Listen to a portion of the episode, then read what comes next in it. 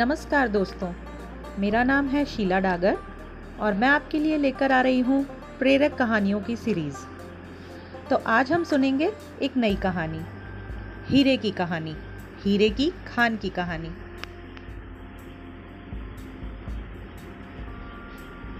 Africa महाद्वीप में hero की कई खानों की खोज हो चुकी थी, जहाँ से बहुत सारे हीरे प्राप्त हुए थे। वहाँ के गाँव में रहता था एक किसान। जो अक्सर लोगों की कहानियाँ सुना करता था, जिन्होंने हीरो की खान खोजकर अच्छे पैसे कमाए और अमीर बन गए। वह किसान भी हीरे की खान खोजकर अमीर बनना चाहता था। एक दिन अमीर बनने के सपने को साकार करने के लिए उसने अपना खेत बेच दिया और हीरो की खान की खोज में निकल पड़ा। अफ्रीका के लगभग सभी स्थान छान मारने के बाद भी उसे हीरो का कुछ पता नहीं चला। समय गुजरने के साथ उसका मनोबल गिरने लगा। उसे अपना अमीर बनने का सपना टूटता दिखाई देने लगा। वह इतना हताश हो गया कि उसके जीने की तमन्ना ही समाप्त हो गई और एक दिन उसने नदी में कूदकर अपनी जान दे दी। इस दौरान दूसरा किसान, जिसे उस पहले किसान ने अपना खेत बेचा था, एक दिन उसी खेत के बीच में से बहती हुई एक छोटी नदी पर गया। अचानक से उसका ध्यान नदी के पानी में से फूटते प्रकाश की तरफ़ गया। यह इंद्रधनुषी प्रकाश था। उसने ध्यान से देखा तो उसने पाया कि नदी के किनारे एक पत्थर पर सूरज की किरणें पड़ रही हैं और वह पत्थर चमक रहा है। किसान ने झुककर वह पत्थर उठा लिया और अपने घर ले आया। वह पत्थर बहुत खूबसूरत था। उसने सोचा कि यह सजावट के काम आएगा और उसने उसे घर पर ही सजा लिया। कई दिनों तक वह पत्थर उसके घर पर सजा रहा। एक दिन उसके घर उसका एक मित्र आया। उसने जब वह पत्थर देखा तो हैरान रह गया उसने किसान से पूछा, मित्र, तुम इस पत्थर की कीमत जानते हो क्या? किसान ने जवाब दिया, नहीं। मेरे ख्याल से ये हीरा है। शायद अब तक खोजे गए हीरो में सबसे बड़ा हीरा। उसका मित्र बोला।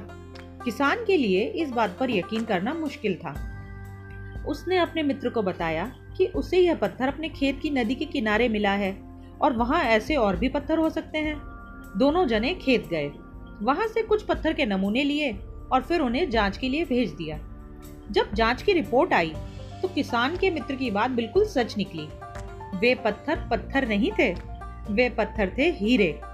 उस खेत में हीरो का भंडार था। वह उस समय तक खोजी गई सबसे कीमती हीरे की खदान थी।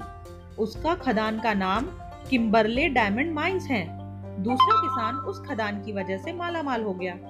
पहला किसान अफ्रीका में दर दर भटका और अंत में जान दे दी, जबकि दूसरे वाले ने हीरे की खान की खोज कर दी।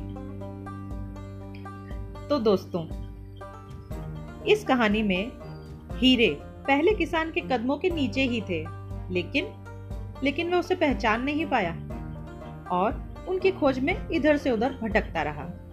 ठीक वैसे ही, जैसे हम सफलता प्राप्ति के लिए सक्सेस पाने के लिए अच्छे अवसरों की तलाश में भटकते रहते हैं।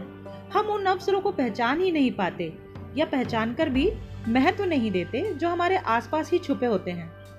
जीवन में सफल होना है तो आवश्यकता है बुद्धिमानी और परख से उन अवसरों को पहचानने की और धैर्य से रेगुलर कंप्लीट अनवरत कार्य करने की।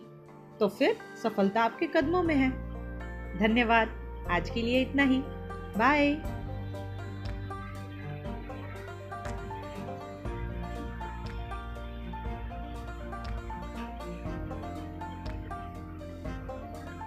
Thank you. Bye.